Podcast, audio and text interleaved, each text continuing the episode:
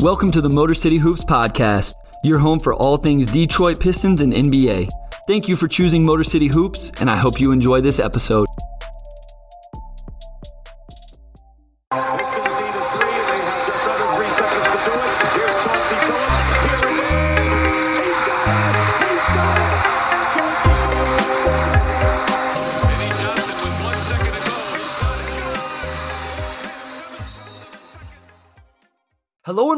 Episode 76 of the Motor City Hoops podcast, an instant recap and reaction episode from Thursday night's game versus the Heat. If you are new to the Motor City Hoops podcast, I'm your host, Bryce Simon, a former D1 Hooper, current teacher, coach, husband, father of three amazing kids, and contributor at Detroit Bad Boys of SB Nation. And when I get the chance to watch our Pistons live, I'll do a short episode giving my immediate reactions, recap, and analysis of the game. Segments will include my biggest takeaways, player of the game, plays of the game, things to keep an eye on moving forward, and more. Before we get started with this one, I want to encourage you to go listen to episode 74 of the podcast that I recorded with Ku Khahil of Locked On Pistons, which was a very fun all mailbag episode. I also just dropped my newest breakdown for Detroit Bad Boys, where I dove into the Pistons defense over a three game span from last weekend. I also want you to encourage you to follow Motor City Hoops on Twitter and subscribe to the YouTube channel so you never miss out on any content we are creating. We're recording this episode immediately after the Pistons' heartbreaking but admiral 112 115 loss to the Heat. Just some pregame notes. Coach Casey again does not coach. We've talked about this. I don't know what's going on, but again, we send our thoughts and prayers. Coach Rex gets the nod for the turn, third time this season. Cade Cunningham, as we all know, entered COVID protocol on Wednesday, and then that was followed up Thursday, not too long before the game, with Killian Hayes, Isaiah Stewart, Saben Lee, and Rodney McGruder. I don't know if all those guys tested positive or some were close contacts. I'm not exactly sure, but all those guys were unable to play tonight or unavailable to play tonight. So we were left with Hami, JJ, Kojo, Frank Jackson, Bey, Lyles, Garza, the recently signed to a 10 day contract Cheick Diallo that had been playing with the Motor City Cruise, and Jamorko Pickett. That's nine guys if you guys are counting. Isaiah Livers was uh, available, I guess, but not active because of an injury. So the starting lineup was Kojo, Frank Jackson, Hami, Bey, and Lyles. The Heat started Kyle Lowry, Vincent, Duncan Robinson, Strus, and Dedmon. No Bam for them, no Jimmy Butler, no Tucker, no Oladipo. First quarter starts out, and Coach Rex had a lob drawn up for Diallo. I really liked it. The play didn't work, but I just loved where his mindset and his mentality was there. I thought that was cool. Just a nice little caveat right there. Start of the game, they're making shots, and all game long, this was a story of the game for the Pistons. We'll just go ahead and tell you now 18 of 40 from the three point line, 22 of 25 from the free throw line for the game. And it started right from the beginning of the game. They were active defensively. Now, I will say Max Strus is a bucket for the Miami Heat. I'll talk about him a lot on this episode he had nine of their first 15. We were seeing an aggressive Hamidou Diallo, an aggressive Frank Jackson, and then, of course, Trey Lyles, as always, is aggressive, though he did have a very efficient game tonight. I didn't think Saddiq Bey was quite as aggressive as I wanted, especially early. And again, I'll talk to about that more later. He did eventually get to the free throw line, which is kind of the story with him. And then he followed that up with a three and did have a nice game. These guys were engaged and they were playing hard. And it was in the first quarter, it ended up being the whole game. Heat make a late first quarter run that included going zone. Garza had some nice hustle plays in that time to keep the game tied. He didn't get a lot of minutes tonight, but it goes 29 29 into the second quarter. 7 0 run to start the quarter and at least steals back some of the momentum after the Pistons led the whole first quarter. So they kind of stole the momentum back. They didn't really extend it, but at least kept the Heat from extending any sort of lead on their side of it. The three stopped falling for a little bit, and they were missing some easy shots at the rim. Guys, like, I'm just saying, like, I, I, again, it was admirable what we saw from this team, but I really thought they had a chance to win this game, and I felt like they missed a lot of easy shots at the rim. In this stretch, it was Kojo, JJ, and Lyles, and, and in my notes, I put, "Will this eventually come back to bite them?" Like it should be a double-digit lead right now here in the second quarter, and it wasn't. The Heat actually cut the lead to two, and then the Pistons responded with an 11 0 run. So at half, the Pistons are 45% from the field, 52% from three, 10 of 11 from the free throw line, and out rebounding the Heat. Lyles with 16, Bey with 11, 6 and 4, Diallo with 10, 4 and 3 at half.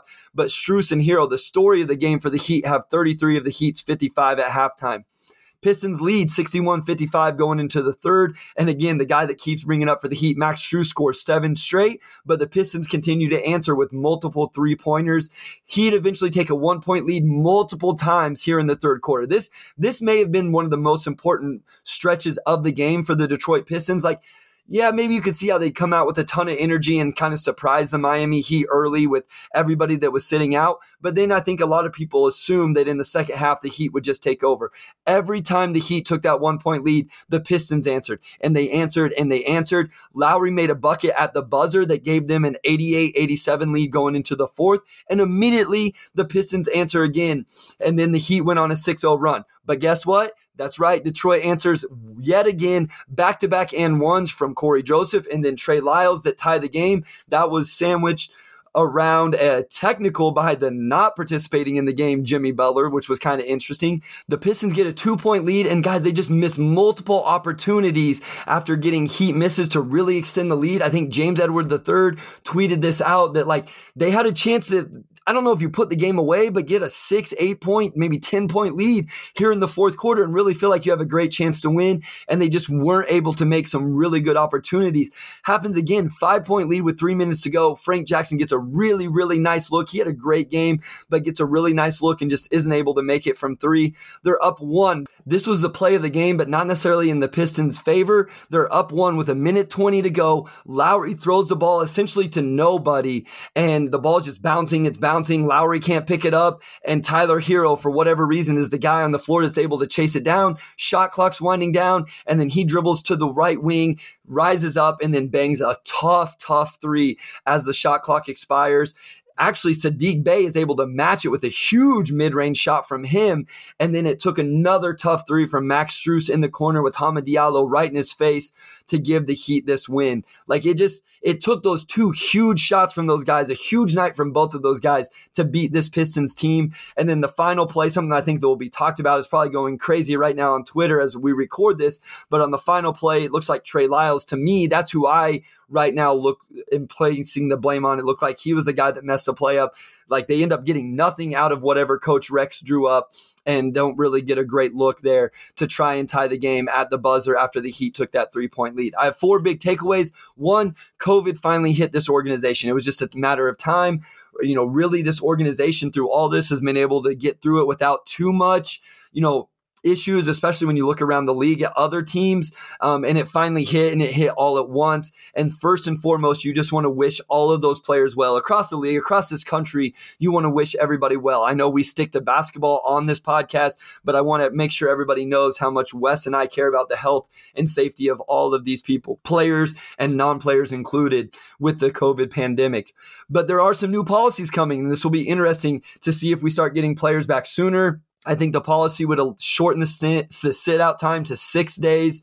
Um, and we're starting to see other players and organizations get their players back that, you know, those guys that first went in whenever this really hit, Omicron, okay, really hit and you know they went into protocol now they're coming back so it'll be interesting to see how this plays out with detroit and to see if other players end up in protocol or not and how long it ends up being before we see some of their, these players back but again just thoughts and prayers to those guys and their families hope they stay healthy um, a tweet from keith black-Trudeau. People really underestimate how good the end of the bench guy is in the nba and when he tweeted that out i like i had literally just typed it into my notes if you're anywhere near the nba guys you can play the game of basketball at a high level now, I'm not saying, I am not saying that we could see this team play for 82 games at a high level and wins a bunch of games and whatever else. Like the Miami Heat weren't at full strength tonight either. So, you, you know, that's part of what we saw, you know, but these guys are into the bench guys. They're playing in the G League. They're around the NBA for a reason. Like we even saw it from Udonis Haslem. I know people are like going crazy because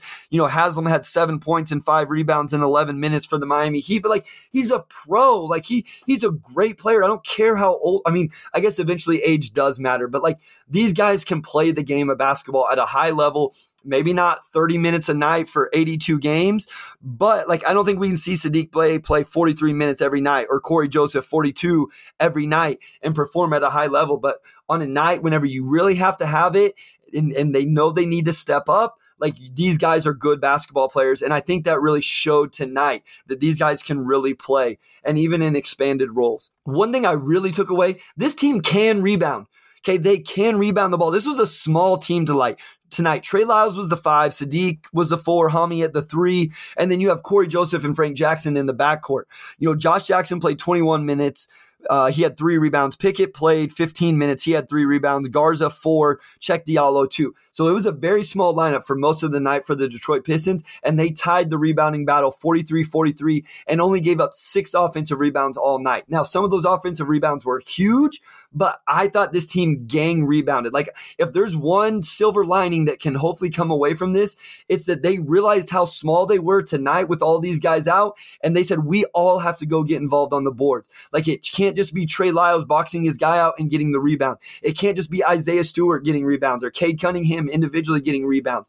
They are going to be small this entire year, no matter what. Even when Kelly Olynyk gets back, even when Jerami Grant gets back, it's not like they're necessarily a big team, but that doesn't mean you have to lose the rebounding battle. You can still be engaged and you can still at least tie, keep it a neutral stat a neutral area of the game than be able to win other areas of the game. There was a huge play in the second half after the Pistons had answered a heat run where they get a miss, but they left Lyles alone to get the board, ended up two free throws for the Heat. So those are the moments where you got to continue to see this gang rebounding, and I hope that's something we see this team take away from this game. This is not, okay, this is not a knock on Hami. I love Hamidou Diallo. He had 12 tonight, six rebounds, five assists. I thought he played well, you know, defensively off the ball. I'll talk about it later. But the things he tried to do tonight, I hope, I know it makes me appreciate. I hope it helps you appreciate the thing that Cade makes look really, really easy. Tonight, Hami tried that like off a ball screen pick and pop he got, you know, drive and then like the behind the back pass to the big. If you guys remember, uh, Cade had this to Luka Garza a few games ago and Luka Garza made the three.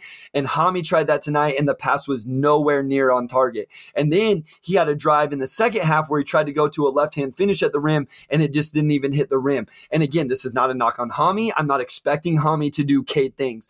All I'm saying is watching Hami try to do things similar to what Cade makes look very, very easy as a rookie in the first half of his rookie season. It just makes me appreciate what Cade is able to do at such a young age as we move into the players of the game, I think Wes and I have kind of tried to narrow into like, hey, let's do three players of the game every single one of these. And so we have three for you tonight. Trey Lyles, 28 and 8 on 13 attempts, a very efficient night from the field for Trey Lyles. That pump fake continues to be one of the best pump fakes in the league. He had some huge buckets, some huge moments for this team, played 37 minutes. He did have four turnovers, but that's going to happen when his usage is what it is. I'm kind of interested to see how his game translates as we start to get these guys back in a couple weeks. I can't I'll talk about that a little bit later as we get um, into the things to keep an eye on. He did have four blocks tonight as well, kind of an underlooked part of his game that we've seen in the last week or so. Frank Jackson had 19 points, hit some nice shots. He was 4 of 10 from the three point line, and I do believe he's playing on a bum ankle. You could see him limping around a little bit. And then Saddiq Bey, even though he wasn't as aggressive as what I wanted to see based on the personnel we had, he did have 23, 10, and 5 tonight on 13 attempts. So he had four turnovers, but a really good game from Saddiq Bey all I would say is these are the type of games we want to see Saddiq when we have Cade and we have Jerami or whoever, if we end up trading Jerami, when Olynyk's on the floor, when Killian Hayes, like these are the games I want to see from him when we're at full strength. I would have liked to see him get 20 shots tonight, not being full strength and with the personnel we were having to play. So that's, I think Saddiq's still trying to figure out like, when do I be aggressive? When do I not? He's trying to find his flow, like his role, I guess, and where he can be most successful. I thought he played well tonight. Again, would have liked to see him be more more aggressive. But if this is the Saddiq we can see for the rest of the season, that would be huge. Just two plays of the game, mid third, the Heat take a one point lead. I talked about how the Pistons were able to answer. Frank Jackson hits a huge three and then the Pistons force a turnover in what had a wide open, I believe, Duncan Robinson under the rim. So instead of a layup for him, it ends up being a turnover the other way, and Lyles gets a two. So a huge response there by the Pistons. We talked a lot about this earlier in the year, like momentum changing plays, and the Pistons actually had a lot of those where the momentum really could have swung all the way to Miami, and it just didn't. And then the second one was that Bey mid range to tie the game. Again, a lot of momentum against the Pistons at that moment. Looked like the Heat were probably just, I think, I believe it was about a minute or so left in the game. And he hit a really, really tough contested mid range shot.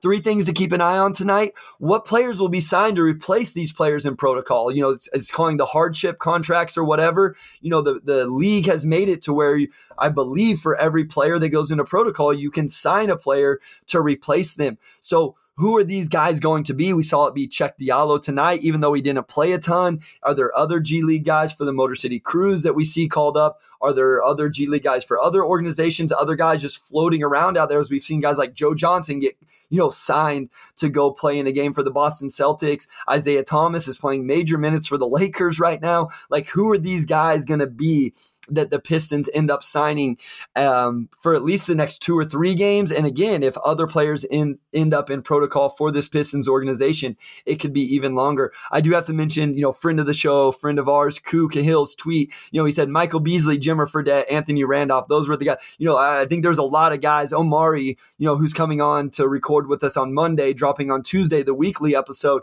I think he tweeted out and got a ton of responses about like who's the guy you would want to see signed in this scenario. I tweeted out Allen Iverson. That is, I got to learn that I got to stop tweeting about Allen Iverson. I know that's not necessarily a guy that's real beloved in the Pistons community, and so I have to remember that as I haven't been here very long. Um, I do want to say if the three guys Ku tweeted out, like Michael Beasley is a bucket, guys. Like he can get, but and Jimmer Fredette's a bucket too. I, I, would assume he's playing overseas right now. I don't know that for sure, so I don't know if he can make it over and do that. But um, you know, Michael Beasley would be kind of interesting. So on to the second thing: how do certain guys look being surrounded by players? I don't want to say that, that aren't as talented. You don't have the star power, right? So Cade's out.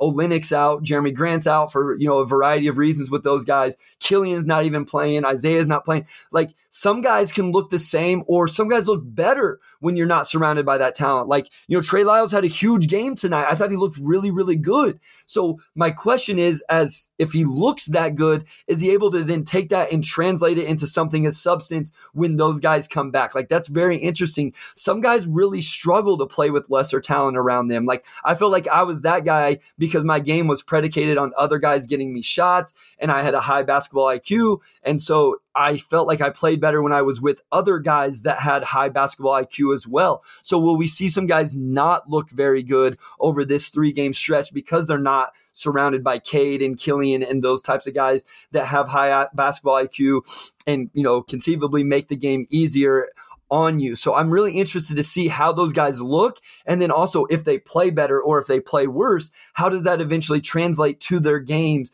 whenever this team gets fully healthy? Like Saddiq Bey, let's say he scores 25 for the next three, four games with those guys out, then is he able to continue to do that when they return? Like, is it is it going to be hard to then fall back into a role that he hasn't been playing for these three games? I just do I do think that'll be something interesting to watch for. Um, as these guys recover from health and safety protocol. And then Hami off the ball defense, I alluded to it earlier, at least four times. I think this was in the first half too, at least four times off the ball where it directly led to a bucket for the Heat. And I, I, I just like Hami so much. I like his game. I'm such a fan. I think he can be a contributor for this organization long term, not necessarily in the starting lineup, probably coming off the bench.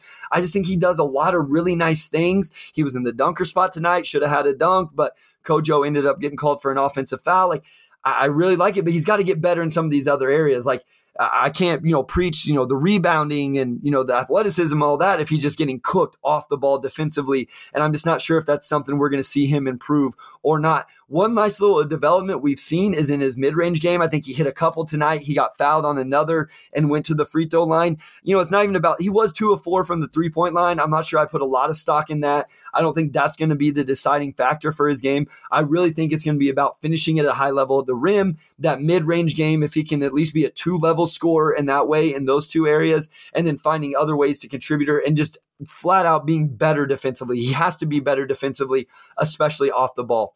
Some thoughts on the other team, the Miami Heat. Max Strus is a guy I really like, guys. Whenever I watch him play, again, I've told you guys this multiple times. I don't necessarily have time to watch a lot of other games outside of the Pistons in terms of NBA. I will be watching the, you know, those Christmas Day games and all of that. I try to when I get the chance, but when you know we've seen this Heat team twice here recently, and I thought Max Strus was really good. Just looking at box scores, he's a guy that's been having a really nice little stretch, and I'm just interested to see what his long term impact will be for them as they start to get guys healthy. Is he going to continue to be in the rotation? I would assume so.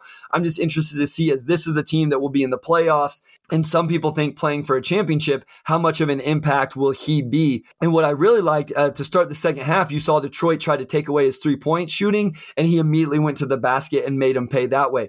Tyler Herro is also a straight bucket. You know, a guy that didn't play the first time the Pistons played the Heat a couple days ago. And then he, I think he had a big game in his return for the Heat two nights ago and then tonight he has 29 points as i you know i talked about those two guys hit those two really really tough threes at the end of the game that kind of won this game for miami without those two guys you know obviously scoring the way they scored, the Pistons win this game in double digits. Like I, I've, i can say that very confidently. If those guys just don't go bananas like what I felt like they did, I mean, they hit eight threes between between them, eight of eighteen from the three point line between Herro and Strus. So without those guys, I think the Pistons definitely win this game. But I really, really impressed from those two guys, especially scoring the basket and really Tyler Herro's ability to make tough shots. You know, tough threes off the dribble, mid range.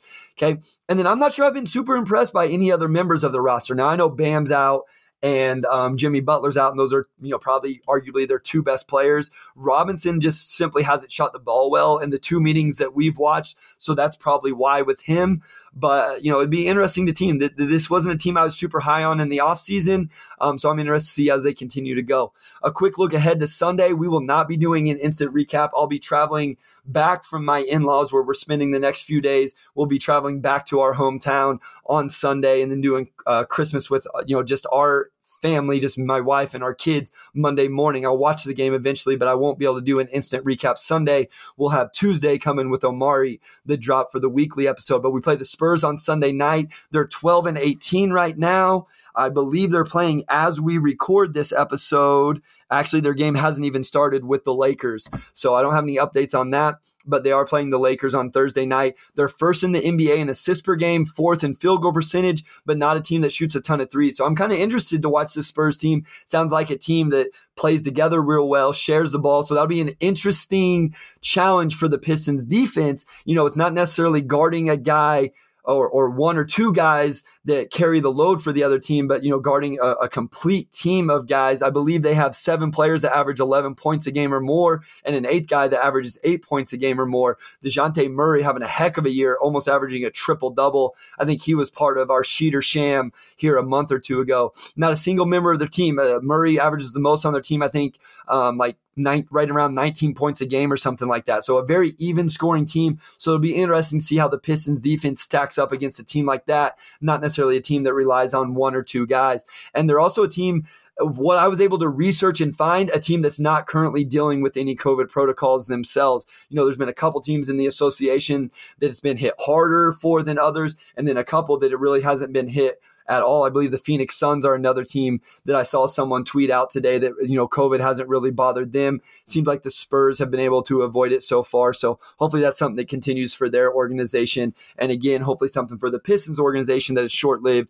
and everybody's able to stay healthy. As always, I want to thank my guy, Wes Davenport. Guys, he literally like got to wherever he was going for Christmas, unloaded the car as fast as possible, sat down. I'm sure his wife, you know, I'm probably not his wife's favorite person. I don't know if he's at his family's or in his in laws, we haven't had a chance to talk about it yet, but I, I may not be the most, you know, favorite of those families right now as he went right to recording this and making the notes for me. But I appreciate it so much. He's the producer of the Motor City Hoops podcast and does everything to make this better and easier. I also want to thank you, the listener, for taking time out of your day to listen to the podcast. One thing Wes and I talk about often is continuing to put out good, quality, energetic content, regardless of the ups and downs of the season for the Pistons. And we hope you see and hear that every episode. That's one reason I was so adamant about doing this episode, even though Wes and I were both on the road, was I wanted people to know I don't care how many people are out for the Pistons or whatever. We're going to watch this game and we're going to recap this game. It ended up being a great game, obviously, but we're going to do it whether they won by 40, lost by 40, or the result was what it was. And I hope you guys are enjoying it. Motor City Hoops will be back on Tuesday with our normal weekly episode drop. For that episode, we'll be welcome back Omari Sankofa, Pistons beat writer for the Detroit Free Press, for the third time for a great episode discussing all the news and storylines around this team. This will be the final Motor City Hoops episode before Christmas, so I want to make sure Motor City Hoops wishes all of you a safe, joyous, and healthy holiday. Thank you for listening. Go Pistons, and we'll talk to you soon. Thank you for listening to this episode of the Motor City Hoops podcast. Please give us a rating, drop a review, and subscribe. For more content, including video breakdowns, make sure you follow us at Motor City Hoops on Twitter. I hope you join us next episode. Until then, be safe and be well.